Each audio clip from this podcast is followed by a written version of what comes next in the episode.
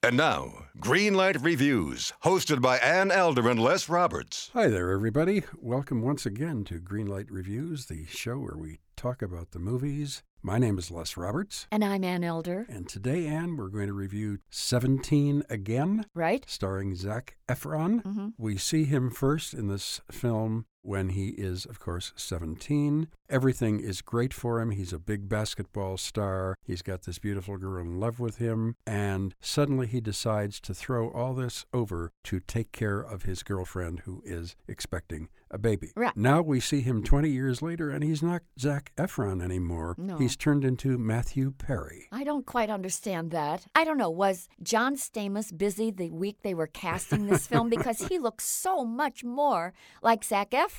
That would have been a much better casting concept. But go on. Now we have this 37 year old Mike O'Donnell Mhm. character, and he realizes that his life has been lousy. He made all these mistakes, and he wished that he were 17 again so he could not make the same mistakes that he made when he was actually 17. Well, what do you suppose happens? Hmm. He goes back to the high school to kind of hang around, and this elderly janitor, played by Brian Doyle Murray, comes up and he says, Oh, I recognize you, and don't you wish you were 17 again? Yeah. And of course, he says yes. Later that day, he's driving home. He's crossing a bridge. He looks up and he sees this old janitor about to jump in. He panics. He gets out. The janitor is gone. He thinks the janitor is in the river. He jumps in the river after him and he comes out of the river being Zac Efron again. Of course, he knows that he's 37, but he's running around In a 17 year old body, essentially. and doing things that 17 year old kids do. He has broken up with his wife, by the way. She's thrown him out. well, we have to say that he's living with another 38 year old guy Oh, sure. who was his pal back in high school. So now you have the 17 year old kid living with the 38 year old best friend, played That's by right. Thomas Lennon. Thomas Lennon. Mhm. And he plays Ned Gold. And Ned Gold, who was a dweeb when he was 17 himself, has now become a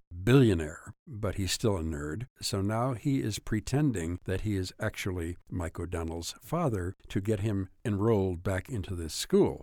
You know, I could go into a lot of subplots here, but the way I feel about this movie, Ann, Yes. is that I've seen so many films like it before. hmm And in 17 again, which is directed by Burr Steers and written by Jason Filardi, there is not one single moment in this movie Mhm. that is original. It takes everything from all these other films Right. like Back to the Future and Freaky Friday and just recycles them. There is not right. one original moment in this entire film. Look, Les, there are so many problems with this script, but I want to start with a basic premise here of something that's been bothering both of us, and that is when we were growing up, movies with teen idols were novelty items. They were not the rule of the day. And as kids, we went to movies that were adult themed. We saw issue oriented pictures that talked about subjects like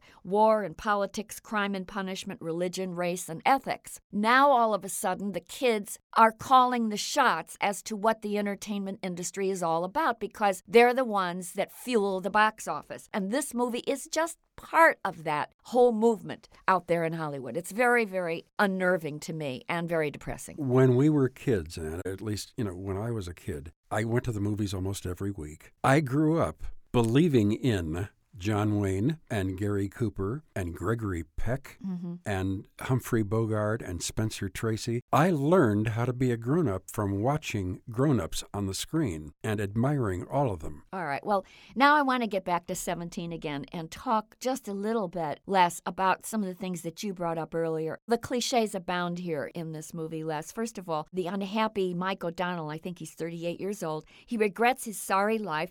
Now, let's see, what's so sorry about it? He marries a beautiful girl, the prettiest girl in high school. He has two great kids, and they're beautiful children. They're a little bit crazy, but so are all young kids in high school. And then he gets passed over for a promotion at work. So he now considers that his life is a total failure. I don't think that's reason for somebody to be as depressed and as at the end of his rope, as Mike seems to be. This was just a flimsy excuse for them to shove this kind of a movie down our throats. So, based on that, right away, I didn't care for the movie. Right. Then you have some very disturbing scenes once Matthew Perry turns into Zac Efron, because now Zac Efron is in class with the young girl who is his daughter, played by Michelle Trachtenberg, both of them, of course, now being 17. And he puts some, Um, I don't want to say moves on her, but he does some things that she misconstrues to be moves. And then she flirts back with him.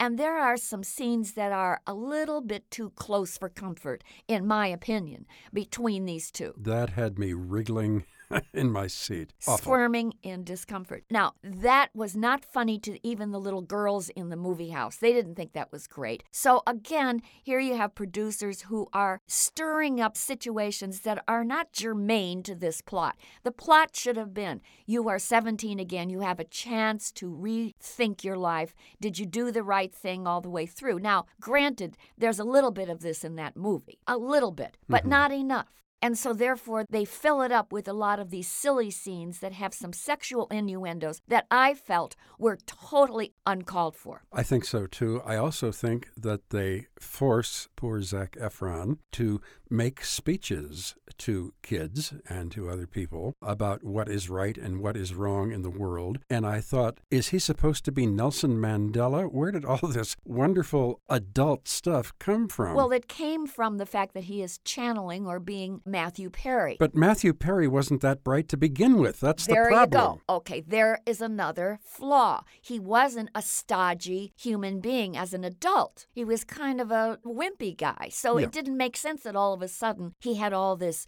wisdom that comes with turning 38. Flaw after flaw after flaw. Look, a more interesting premise here might have been if the story had explored the successful life of the Thomas Lennon character who was the nerd who made it big. That might have been a different approach to this. Certainly, they should have stayed on the page and on the storyline with a young guy who has a chance to look at his own sorry life, if you want to call it that, and make some changes. I didn't see that happening. I thought it was clunky, the dialogue. I thought it was preachy, no new ideas. I didn't like the casting. I thought there was a serious lack of energy and life up there on the screen. To me, this movie was a no brainer, not only to look at it, but to rate it. So for me, this movie, and I'm talking about 17 again, it gets a red light. It gets two red lights because I'm right with you on this one. Again, I loved Freaky Friday. I loved it the first time when Jodie Foster did it. I loved it a couple of years ago when Lindsay Lohan did it. You can do this kind of a film and make it tremendously entertaining and funny. And by the way, those two actresses have a lot more obvious talent than does Zac Efron. I hope he will grow into his stardom if he's going to hang around. It's not an offensive movie. Not it's at a all. Boring movie. So, two red lights for 17 again. Until next time, I am Les Roberts, And I'm Ann Elder. and we're looking forward to seeing you having a great time at the movies. Hi, I'm Christina Yerling Biro, host of the podcast Pop Culture Confidential. Join me as I go way behind the scenes with some of the most influential people in entertainment and media.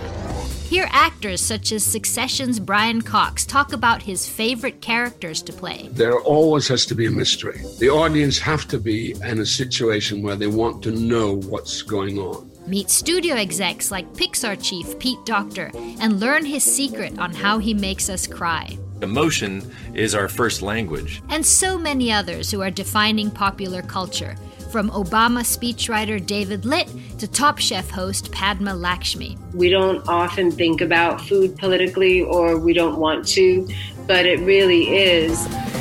Join me. Search for Pop Culture Confidential wherever you get your podcasts.